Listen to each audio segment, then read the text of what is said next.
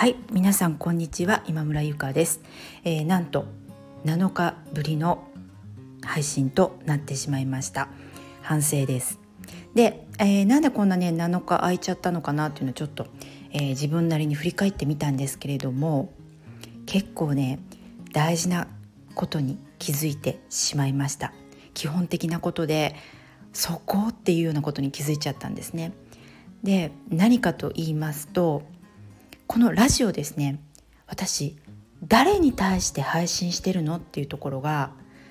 ものすごい曖昧だったという基本中の基本のところに実は気がついてしまったんですね。そりゃそうですよね誰に対して配信してるか話しかけてるか分かんないのになんかこうちょっとした時間も割いて話そうとかこう練習だけのためっていうのだったらこうなかなか続かないって、まあ、当たり前の話なんですよね。であのまあ、当然ですけどそういったことはよくよく分かってるつもりなんだけどもまさかですね自分がその罠にこの度ハマってるっていうことにこの7日間あくまで気が付かなかったというものすごい鈍感な私でした。であのまあこれあの多分今聞いてくださってる方ってねあのマーケティングとかをされてる方があの多いと思うんですけれども、まあ、誰に向けてであのお商売するにあたっても恋をするにしても一番大事なところですよね。あのメッセージが生きるか生きないかって内容よりも、まあ、そこかなって思うんですよね。あの、まあ、正直その内容が極端な話何にもないような時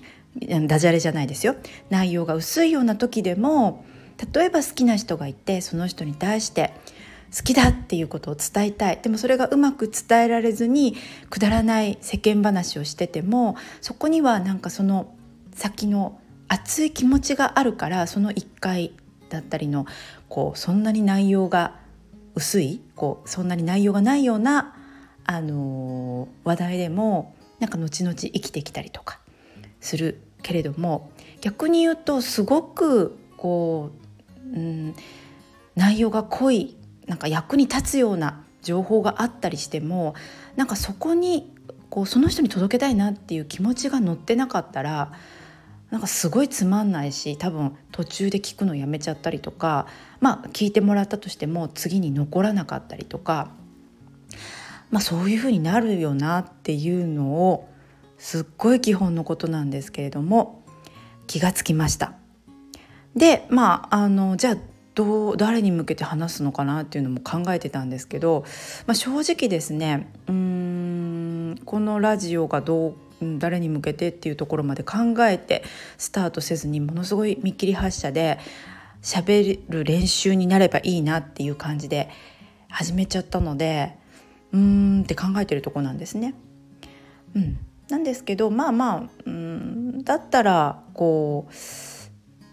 う、うん、あんまり、うん、誰誰がいいのかなどうしましょうねって感じですね。まあ、それちょっと考えながらここ数回なんかそれを考えながら、